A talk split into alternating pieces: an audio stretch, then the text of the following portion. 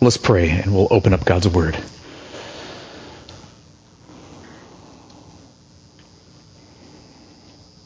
Father, I pray that you would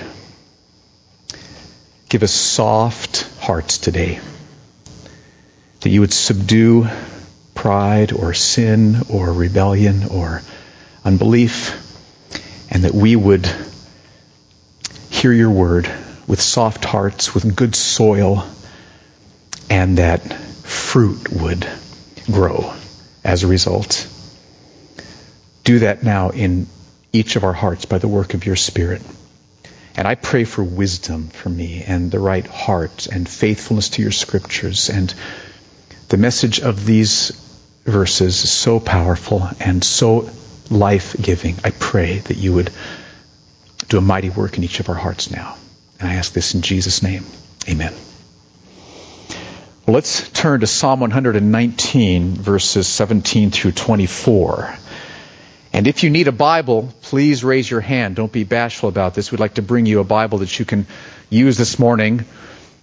As we always say, the Bible's words are the most important words you will hear by far this morning, and so we want you to have the Scriptures open in front of you so that you can see if what I'm saying fits the Scriptures, right? We've all got the Scriptures. You want to test what you're hearing, and you want to make sure that I'm being faithful to the Word. And so the Word is what is God's Word.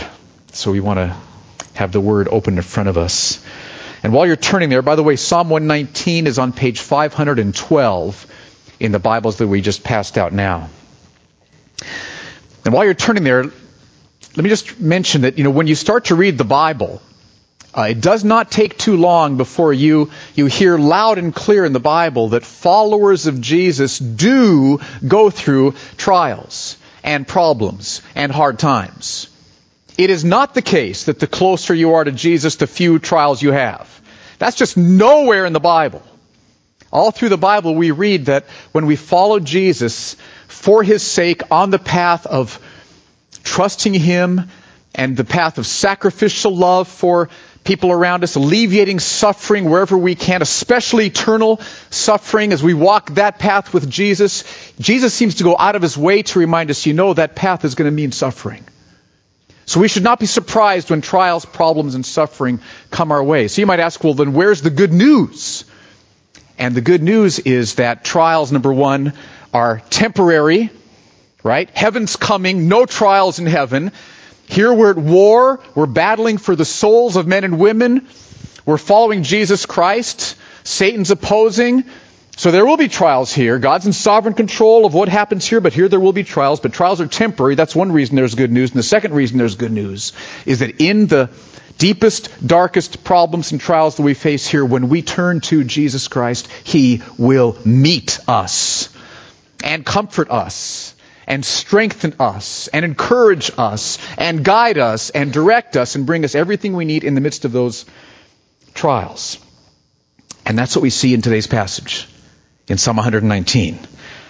Because in today's passage, as I studied this, what I saw, and I want to see if you see this, is that the author's telling us about a, a life threatening problem that he's facing. And the reason he wants to mention this life threatening problem that he's facing is because he then wants to describe for us what godly people do when they face life threatening problems. What do we do? How should we respond to problems? And so that's what he talks about in Psalm 119, verses 17 through 24. So let's read those verses, and I want you to be on the lookout. What is the problem that he's facing? Okay, let's see if we can find that. Verse, start with verse 17. He's praying, and he says, Deal bountifully with your servants, that I may live and keep your word. Open my eyes that I may behold wondrous things out of your law. I am a sojourner on the earth. Hide not your commandments from me. My soul is consumed with longing for your rules at all times.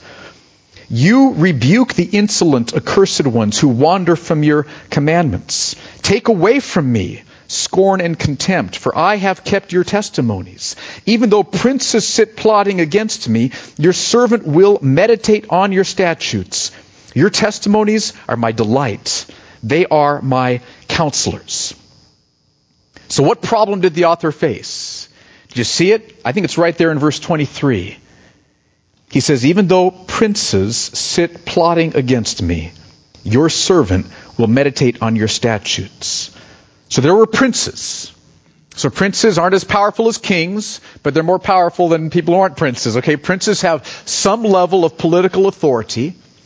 And the author of this psalm knows that there were some princes who were sitting. They'd, they'd come together. They'd, they'd say, let's have a meeting.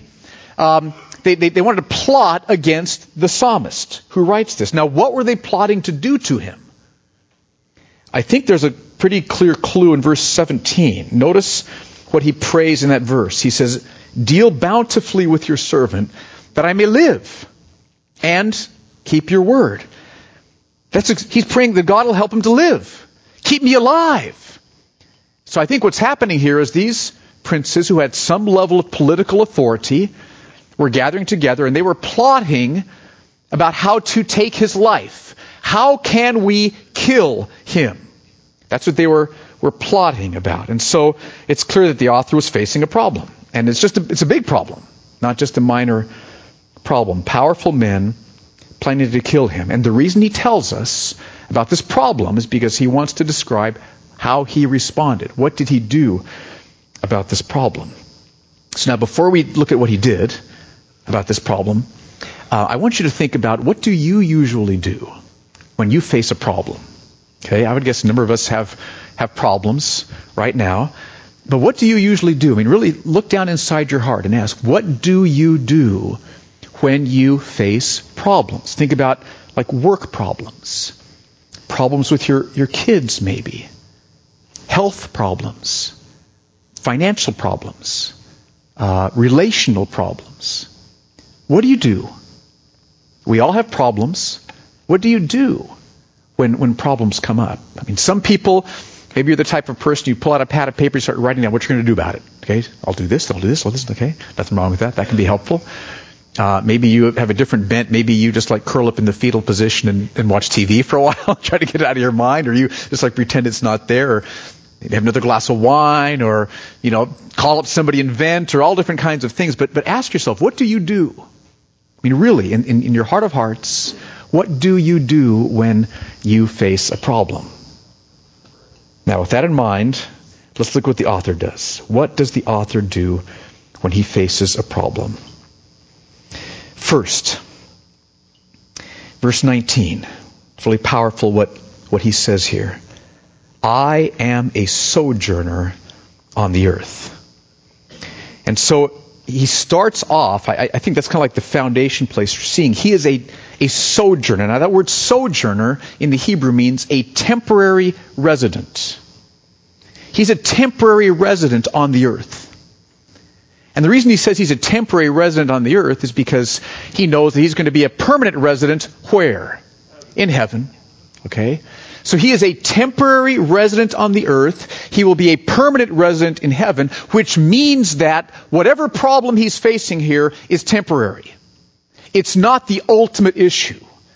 Through faith in Jesus Christ, because of his death on the cross, and again, Jesus' death applied retroactively to Old Testament believers, proactively to us, retroactively to them. So we can speak of, by Jesus Christ's death on the cross, Jesus had paid for all of this man's sins. He was trusting in Christ. His eternity was secure. He was forgiven, clothed with Jesus' perfect righteousness, and he knew that whatever problems he faced here on the earth were temporary.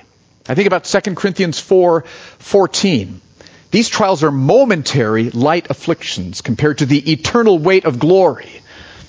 And so I just want to encourage you to have this be one of the very first things you think about because this immediately puts whatever problem you're facing into perspective. It doesn't mean you just will smile and your problem's not a problem. It's a problem. You can weep over your problem. You can sorrow over your problem. You can grieve over your problem. Those can all be holy, biblical, godly responses. But you will not grieve over your problem as those without hope. Because your hope is heaven. It is rock solid, secure. No problem you face in this life is going to rock that. Do you understand that?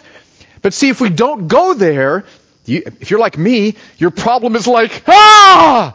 Everything is about this, right? A few of you people are, are agreeing. Okay, so that's why we've got to start by saying, I am a sojourner on the earth. I am a temporary resident here. I'm going to be a permanent resident in heaven. And so that puts every trial, every sorrow as grievous and as sorrowful and as difficult and as painful as they can be. It puts them uh, on a, on a floor of hope. So we grieve, but not as those without hope, as Paul says. So that's a crucial first step to put perspective and context around your problem. So these men are plotting to take my life. Well, you know, I'm just passing through anyway. I'm a permanent resident of heaven. I'm going to be going home. And that would have brought a, a strength and a peace and a confidence underneath him as he anticipated this problem that he was facing. Second step, he asks God to solve this problem. I think that's what he's doing in verse 17. Deal bountifully with your servant, that I may live and keep your word. He's asking God, protect me from these plotters. Keep me alive so I can continue to fulfill your call on my life in obeying your word. Then look at what he prays in verse 22. I'm sorry, look at verses 21 and 22 together. You rebuke the insolent, accursed ones who wander from your commandments. Take away from me scorn and contempt, for I've kept your testimonies. What's he talking about here? Well, I think these insolent, accursed ones are the same ones who are, are plotting his death. Right? Just to take the whole passage together, that, that's, what, that's the context. I think that makes sense. And then when he says, take away from me scorn and contempt, he's saying, he's talking about the scorn and contempt that these plotters have for him. So he's saying, protect me from the scorn and contempt of these plotters, these evil plotters, these ungodly plotters who are seeking to take my life. So what he's doing in verse 17 and 21 and 22 is he's asking God, deliver me from this problem. So we start by saying, I'm a sojourner on the earth. I'm just passing through. That puts perspective and context on, on my problem. So I realize my, my ultimate hope is not jeopardized by this. Puts into perspective. But then, and then he asks God, deliver me from this problem. Take this problem away. How, how many problems do you have that you don't ever stop and sit down and put everything else aside and pray and say, God, would you take this problem away, please, in Jesus' name? How many problems do you face where we don't do that? I got my list. Well, I'm going to do this, and I'm going to do this, and I'm going to do this, and, and then you start getting to work. But, but have you stopped and asked the, the sovereign ruler of the universe to take care of that problem? I mean, think of, of all the ways that we see and read about God working um, in the scriptures, ways He has solved problems. I made a list here. Israel faced a famine. God supernaturally provided for Israel. Israel was enslaved in Egypt. I just read this last week in my Bible reading. And they cried out to God. God heard, and God delivered them with great signs and wonders from Egypt and their slavery. Jehoshaphat needed wisdom at one point. Armies are running towards him, you know, from all sides. God, we don't know what to do. Our eyes are on you. And God spoke supernaturally and told them exactly what to do. And they were delivered from the marauding armies that were coming to conquer them. Elijah needed food during a famine, and God brought him food through a raven and through a, a creek, right? Hezekiah was sick and dying, and he asked God, heal me. And God said, I'm going to give you more years. Supernaturally stayed his sickness. And the list just goes on and on and on and on and on. But how many times do we face problems and we don't ever stop and sit down and put everything else aside and say, God, ruler of the universe, I'm coming to you in Jesus' name. Would you please heal me? Would you please take care of finances? Would you give me wisdom? Would you provide for this? Would you, would you work in my child's heart? Whatever it might be. Now, it's important to, to point out that God knows best how to answer our prayers. He is perfect in wisdom. He is flawlessly good. We are not. Okay? Sometimes God knows that what's best is that He delivers us from our problems. And so He does that miraculously. Problems are gone, taken away. Because sometimes He knows that what's best is to have our problems be taken from us. At other times, He knows that what's best is to have the problems stay. Because He will use those problems to bring us even sweeter, closer, deeper fellowship with Him. He knows what's best. Our job is to pray, we ask God to work, and then we trust that He will either do what we're asking or something even better, which we probably wouldn't have had had we not, not asked. So, this is the second step I want to direct your attention to. Stop and ask God to deliver you from the problem. Pray, Father, please, spare me from these men who are plotting. Let me live so I can continue to obey the call of my life through your word. And third, I want to mention this is very powerful. He asks God to open his eyes so he can see wondrous things in the Bible. Look at verse 18. Open my eyes that I may behold wondrous things out of your law. Now, that is a very strange thing to pray if you stop and think about it. Open my eyes that I can behold wonderful things from your law. What he's saying is, I mean, just think about this, is that when you read the Bible, sometimes your eyes are open and you're, you're able to see wondrous things from God's Word. But sometimes when you read the Bible, your eyes are not open and you're not able to see wondrous things from God's Word. Isn't that what he's saying? Do you see how strange that is? He's saying that sometimes when you read the Bible, your eyes are, are open and you're able to see wondrous things from God's Word, but other times when you read the Bible, your eyes are not open and you're not able to see wondrous things from God's Word. And when your eyes are closed and you're not even able to see wondrous things from God's Word, it takes God's power to open your eyes so that you can see wondrous things from God's Word. It's getting stranger. This is a very strange thing. And when you come upon verses like this in the Bible, stop and think about them.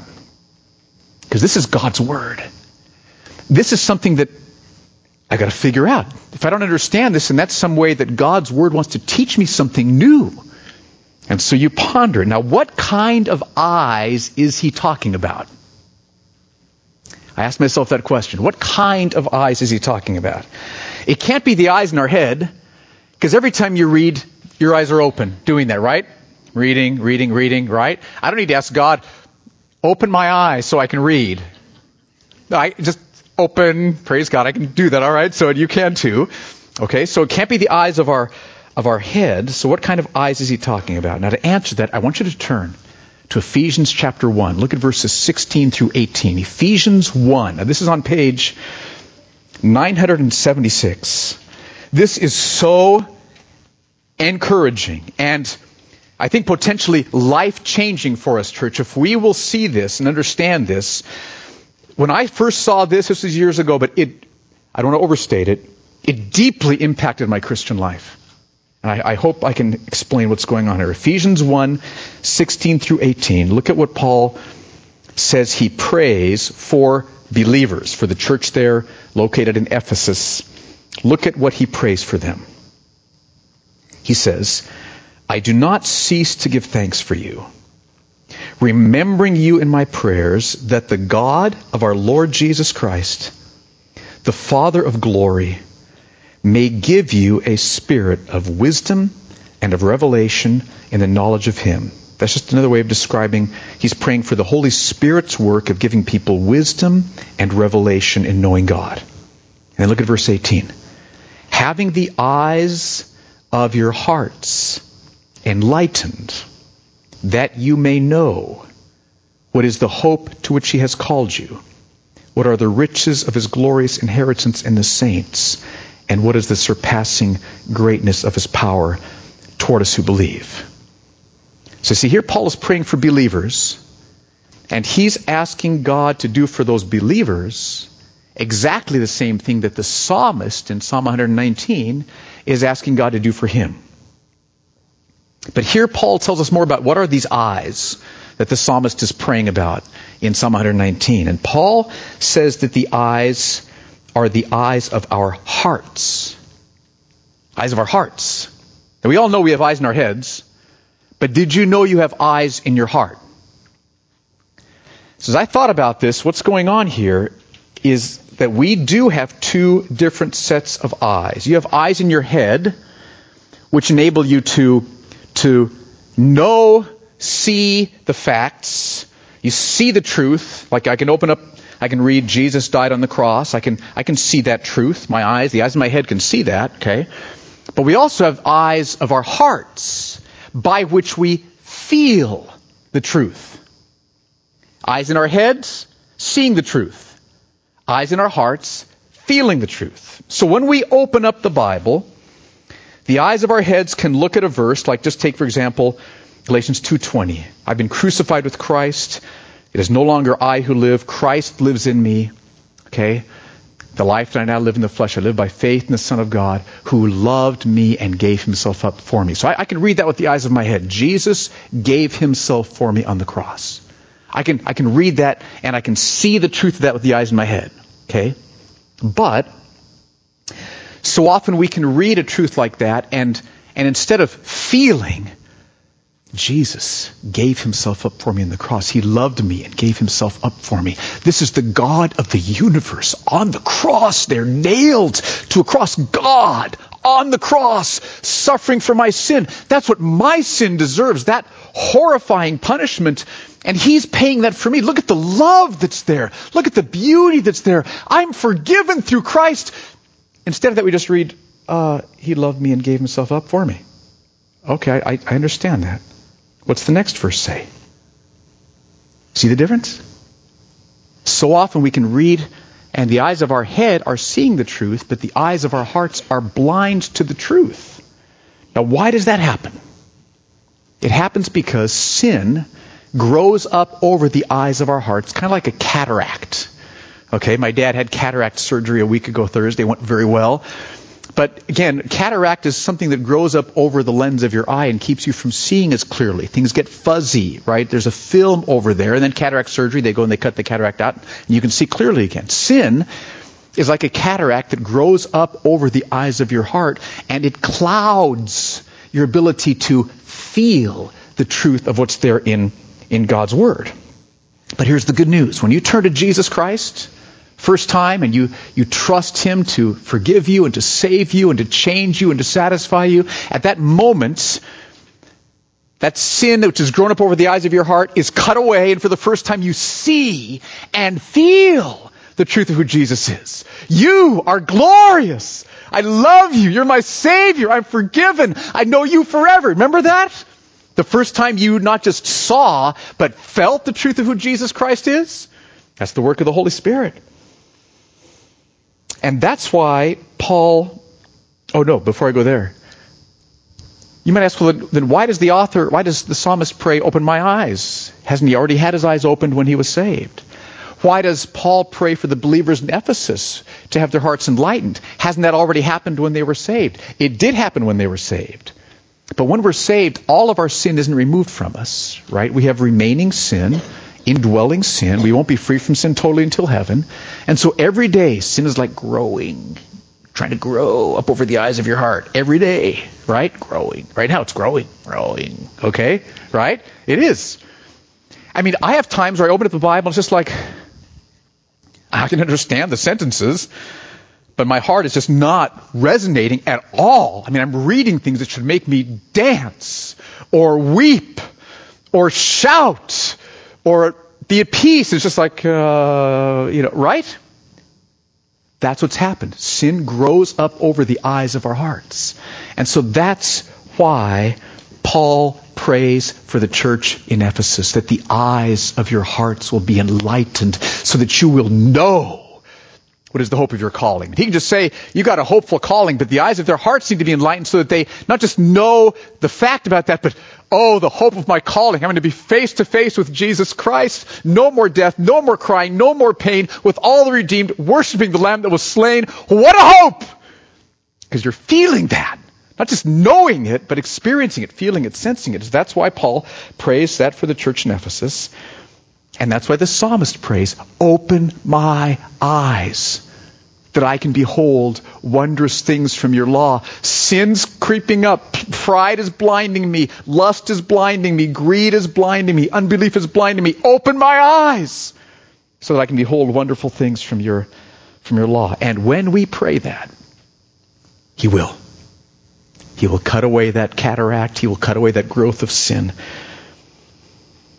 That's why Paul prays this for the church at Ephesus, and that's why the psalmist prays this as well. Now, I think this might be really, really encouraging for many of you. I think it should be. I hope, I hope you'll see why. I went for years as a Christian without understanding this, and struggled and struggled and struggled to read the Bible. Uh, and, and, maybe some of you don't realize that the, the eyes of your head are working fine, but the eyes of your heart are clouded by sin. And you may not realize that you had eyes in your heart that are, that, that, that, that are the capacity by which you see and feel the, the glory, the beauty, the majesty, the wonder, the holiness of God, the, the awesome sovereignty of God, the, the wickedness of your sin, the certainty of heaven, the joys of forgiveness. That's the eyes of your heart. And you may not have realized that sin can keep you from feeling the truth of who Jesus is and what, what he's done through, the, through his death on the cross. So if you don't know that the eyes that you have eyes of your heart that can become blinded by sin, and if you don't know that you can ask God to open your eyes and lighten the eyes of your heart, and that He will cut away that sin so that you can see, then you can just keep reading chapter after chapter after chapter after chapter after chapter after chapter, and there's just nothing. Nothing's happening. Your heart's just like, uh, okay, just nothing happening. And so I hope you see this is good news. Because it's not just you. It's not your problem. This is our problem. We all feel that, experience that often. I do. You do. We all do. But we don't need to stay there because if we will understand that sin can grow up over the eyes of our hearts so we're blinded and not able to feel the truth, then we can say, Father, open my eyes. Open my eyes that I can behold wonderful things from my law. My, the eyes of my head are working fine. I can see the truth, and I, and I want to do that, but open the eyes of my heart. And then we confess whatever sin we're aware of. That's a crucial part that we're, we're laying it all down before the cross. If you're holding on to known sin, you can pray, open my eyes, open my eyes, open my eyes. You're keeping your eyes closed then. Confess it, and then open my eyes. And he will go to work. This is so encouraging. I, I hope none of you are in a pattern uh, or, or, or, would continue to be in a pattern of reading and reading and reading and just saying to the Bible just doesn't work for me. It doesn't work for me. Pray, open my eyes, that I may behold wonderful things from, from your law. This is good news. Now let me give you an example from Sarah Edwards about how she experienced this. Sarah Edwards was the wife of Jonathan Edwards, one of my heroes. And she lived in the 1700s, and she has an amazing experience of God doing this. But I want to throw out two cautions about this illustration, okay?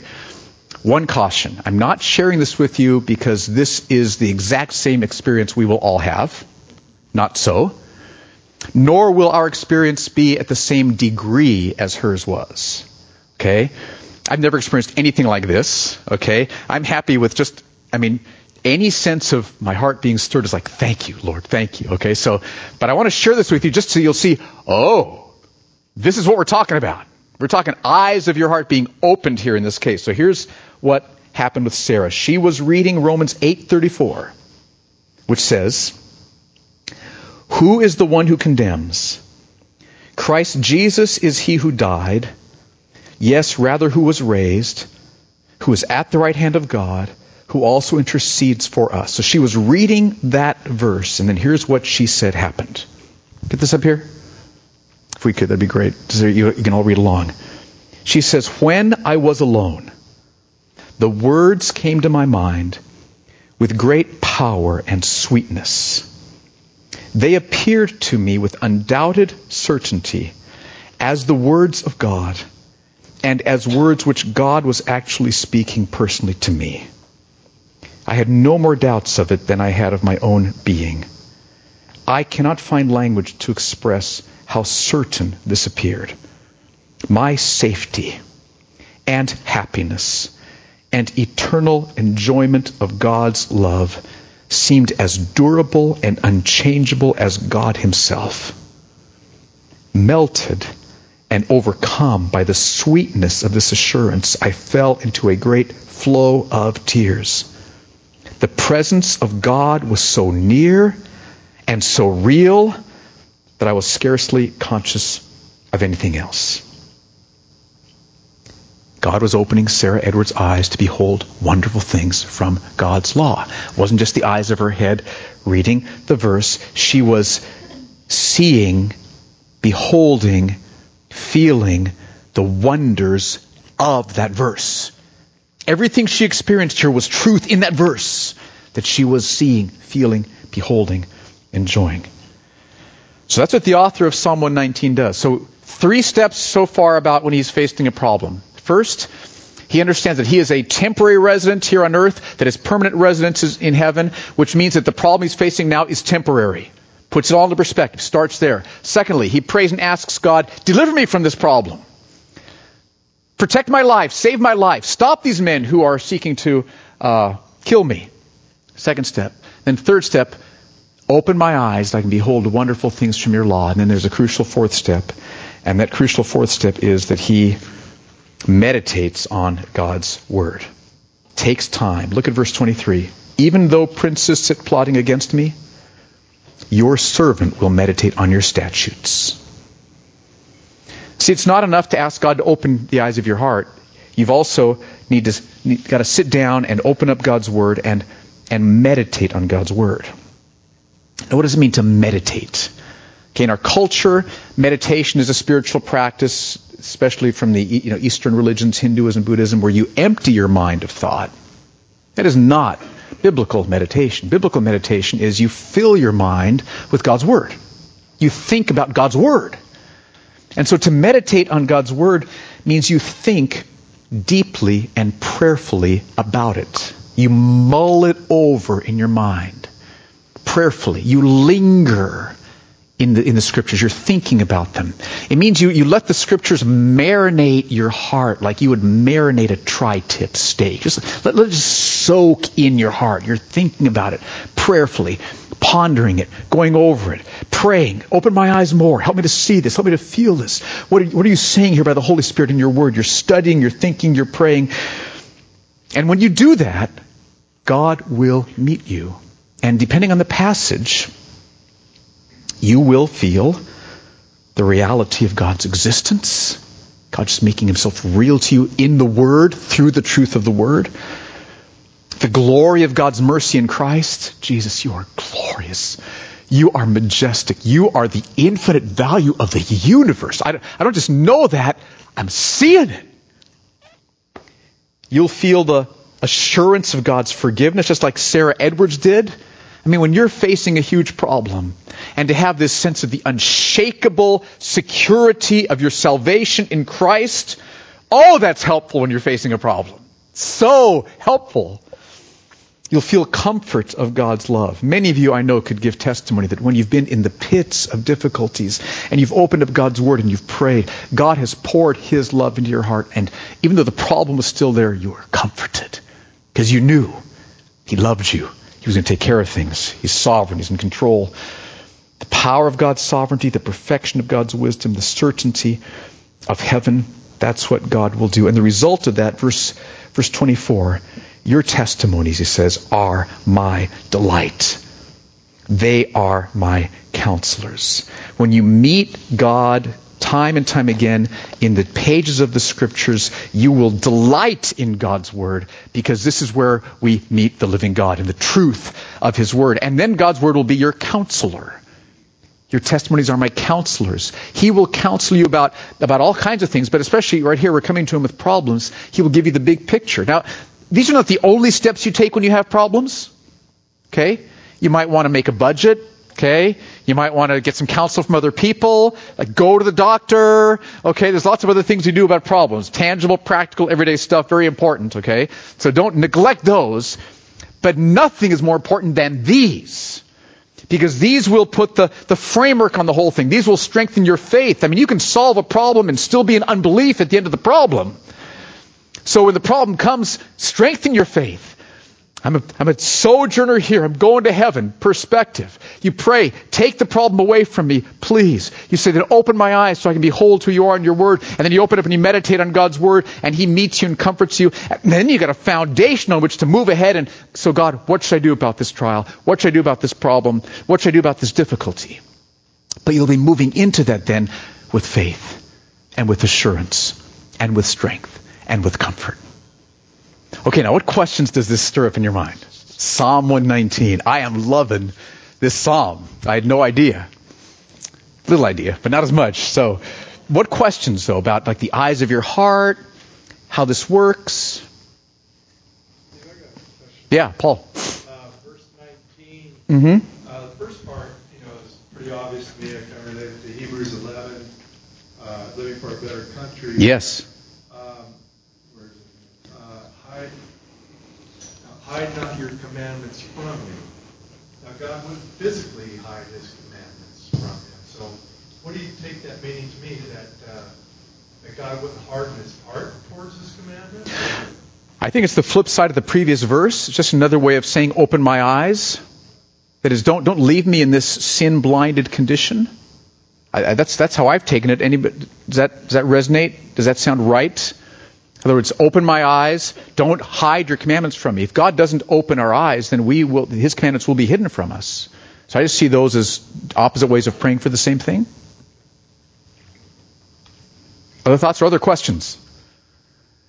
Maria. Oh, Joe. Maria.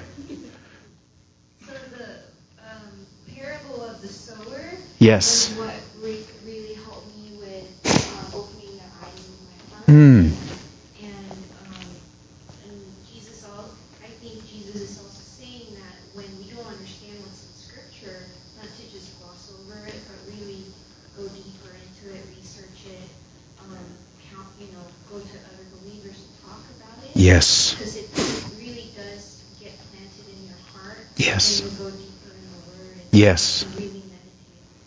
Excellent. The parable of the sower. Now that you mention this, I didn't think about this, but gives specific illustrations as to how sin can cloud us from feeling the truth of the word, right? Perfect. Beautiful. Thank you, Maria. Joe. Um, so you mentioned just briefly um, about, that we can, the problem can be solved and still be an unbelief. Yeah. Can you kind of break that down, tell us what that looks like, and then conversely show us what it looks like to be believe in the problem? Um, I'll try. Let's see. Think, think, think of an example. I mean, let's say that, uh, say, a medical problem, okay, and um, and you're worried about you know strange pain in your side, and um, and you don't you don't stop and meet the Lord in it. You don't stop and say, I'm a, I'm a sojourner. You know, I mean, uh, my health. I'm, I'm, I mean, you've called me to be here. I've got a, I've got a life. You know, help me to, to live and do what you want me to do. But but um, you don't, you don't do that. You just like go to the doctor. Doctor says, oh, it's you know, take some antacids, and then you're fine. Okay. But see, if if you haven't met the Lord in that, your problem is solved, maybe, but God has been absent from the process. So, yay, that the problem is solved, but we can be functional atheists going through problems if we just go through them that way. Does that make any sense?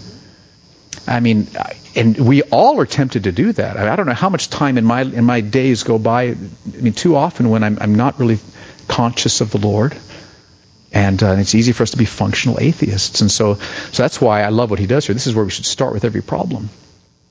I'm a sojourner, temporary resident here. Please, Father, take this problem from me. Now open my eyes so I can see who you are more clearly, so I can fight the fight of faith and move into this problem in a God centered way, and then open up the Word and meditate. Okay, now I'm meeting, I'm seeing you. Now what should I do? Okay? Call the tax man, or you know, go to the doctor, or take your car into the shop, or whatever it might be. Okay? Does that make sense? Other other thoughts about that? Yeah. So I might just be reading into this, but um, so if, if we are, are in faith at the end of a problem, we give glory to God, we praise God. Yes. That's that's a difference than, than thank, thank goodness the Saint has it worked. Yep. God will be the center of it. He'll, you'll be thanking Him. He will be glorified. Yeah. Ian. Share. Verse 23. Even though princes sit plotting against me, your servant will meditate on your statutes. it would be easy to imagine, when, I mean, okay, you got a stomach hurt, you're to go to CVS and get antacid, but if someone's trying to kill you, going to God's word seems, okay, what? What? Why?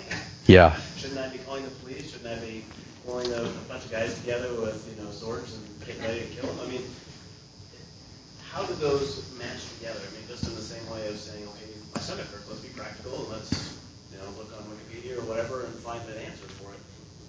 The idea of going to God first, even though it seems like it's completely foreign, it doesn't make sense, it's not practical, why would I do that? I mean, to your point, why would we be a practical Yes. Yes. It may strange to go to him first, but he can do so much more than CVS or a band of guys with. Yes. Yes. Excellent. That's a good comment. That was not a question, right? That was, you're, you're making. You, you asked a question, you answered it. Okay, Chuck. Uh, follow up again, uh, verse 17, deal bountifully with your servant, and I may live and keep your word.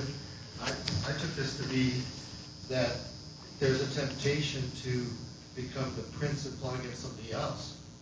And The, pr- I'm sorry, the prince become the prince yourself. Plotting against someone else. somebody else Okay, keep going. Okay. to take the battle into your own hands. Okay. And instead, may I keep your word, I live according to it. Fill me with your bounty, your providence, your blessing. Good, man. All right. That's a good word. Okay, time's up. Okay, one more, real briefly, from Natasha, and then time will really be up. I, my question is, you've been talking about problems, but Yes. sin, and particularly habitual sin? I mean, is there a correlation between having the eyes of our hearts open and conquering habitual sin? Yes, I'm sure there is. And we, we come to the Lord Jesus as we are. We don't try to get rid of our sin first before we come to Jesus. This is the gospel, right? Because of the cross, we can come to Him as we are, right? With sins. Oh, Jesus, look at this. Help me. And He smiles, and He's there because of the cross. And so we, we pray. We ask Him to change our hearts. We confess it before Him. We help me to see it more clearly right? And then and then and we in the Word, you know, uh, we meditate on the Word. It'll set us free. John eight thirty one through thirty two. So I think there are correlations between this passage as a problem solving passage and this and, and how to deal with sin. There's there's connections there. Got here? Okay, let's pray. I praise you for your word. How you teach us new things. And Lord, I pray for these who are up front right now and I pray for all the rest of us, Lord, as we head into this week when we will face problems. And I ask, Lord God, that, that this week would be different than previous weeks. That we would have sweet time acknowledging we are sojourners on the earth. We're, we're coming home soon. That that would help us. That we would set everything else aside and have times where we ask you to break in and deliver us from the problem and to meet us and to solve the issue that we would be able to pray and say, open our eyes to behold wonderful things from your word, and then move into time meditating on your word and meeting you, and that there'd be comfort given, and strength imparted, and hope would fill our hearts, and wisdom would come about how to proceed. Lord, I pray that in these coming weeks, we each here would deal with problems differently than we have in the past. And I pray this in Jesus' name. Amen.